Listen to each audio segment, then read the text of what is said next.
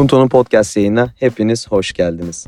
Bildiğiniz üzere Punto artık haftada bir değil iki kez sizlerle beraber. Cuma gününün ardından pazartesi günleri de sizlerle olacağız. Ve pazartesi günleri format değişikliğimizden zaten sizlere bahsetmiştik. Kısa kısa haberler ve hafta sonu oynanan karşılaşmaların size bir hatırlatması bir derlemesi olarak da yorumlayabiliriz.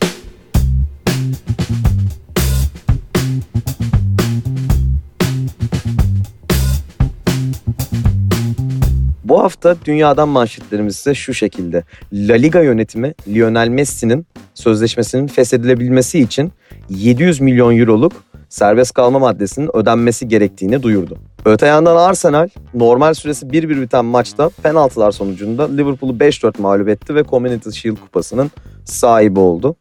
Formula 1 sezonunun 7. yarışı olan Belçika Grand Prix'sini Mercedes'ten Lewis Hamilton kazanırken takım arkadaşı Valtteri Bottas ikinci, Red Bull'dan Max Verstappen ise üçüncü olarak noktaladı.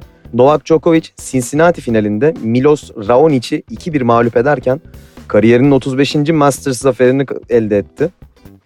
Dahası Djokovic bu yıl çıktığı 23 maçı da kazanırken tüm Masters turnuvalarını ikişer kez kazanan tek oyuncu oldu.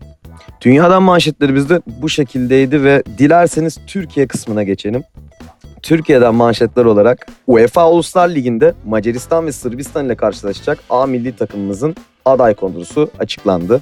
19 yaş altı genç kız milli takımı U19 Genç Kızlar Avrupa Voleybol Şampiyonası'nın finalinde Sırbistan'ı 3-2 yenerek şampiyon oldu. 94. Gazi koşusunun galibi Ahmet Çelik'in jokeyliğini yaptığı Call to Victory isimli safkan oldu ve Ahmet Çelik 6 yıl üst üste Gazi koşusunu kazanmayı başardı. Dilerseniz futbol tarafına geçelim. Futbol tarafında ise Türkiye Futbol Federasyonu Süper Lig takımlarının yer alacağı B takımlar liginin kurulmasına karar verdi. Bu ligde Süper Lig kulüplerinin genç oyuncuların yanında yerli ve yabancı oyuncular da forma giyebilecek. Türkiye'den transferler ise şu şekilde. Fenerbahçe 31 yaşındaki forvet oyuncusu Ener Valencia'yı 3 yıllığına kadrosuna kattı. Fenerbahçe geçtiğimiz sezon Tigres formasıyla çıktığı 29 maçta 2 gol ve 5 asist ile performans gösteren Valencia için herhangi bir bonservis bedeli ödemeyecek. Öte yandan Çaykur Rizespor geçtiğimiz sezon Lille forması giyen Loic Remy ile 2 artı 1 yılında anlaşmaya vardı. Çaykur Rizespor 33 yaşındaki forvet oyuncusu için bonservis bedeli ödemeyecek. Beşiktaş ise kadrosunu Altın Ordu'dan 21 yaşındaki Atakan Üner ile güçlendirdi. Chelsea, Leicester City'nin sol bek oyuncusu Ben Chilwell ile 50.2 milyon euro bonservis karşılığında 5 yıllık sözleşme imzalarken Malang Sarr ve Thiago Silva'yı da bedelsiz olarak kadrosuna kattı. Ve son olarak futbolda Kadınlar Şampiyonlar Ligi finalinde Olimpik Lyon Wolfsburg'u 3-1 mağlup ederek kupanın sahibi oldu.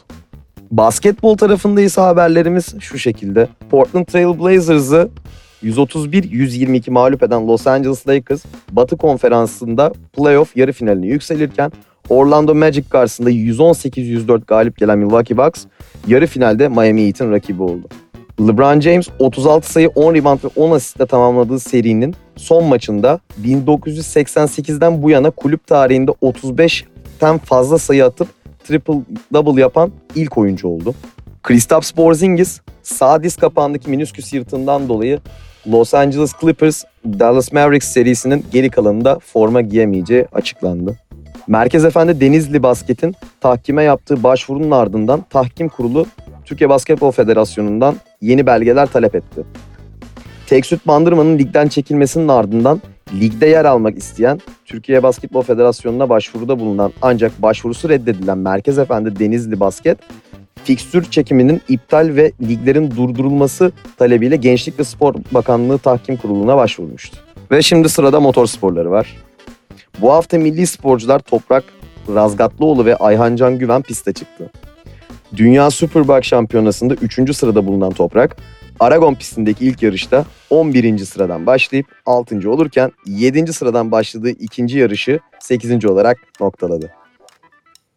Dünyanın en prestijli tek marka şampiyonası Porsche Süper Cup'ta yarışan Ayhan Can Güven ise SPA'da birinci sıradan başladığı yarışı kazanarak şampiyonluk ihtimallerini son yarışa taşıdı. Formula 1'de yeni sezonun seyircisiz başlaması ile 7 yarış geride kalırken 11 Eylül tarihinde İtalya Mugello'da gerçekleşecek olan Toskana Grand Prix'sine sınırlı sayıda seyirci alınacağı duyuruldu.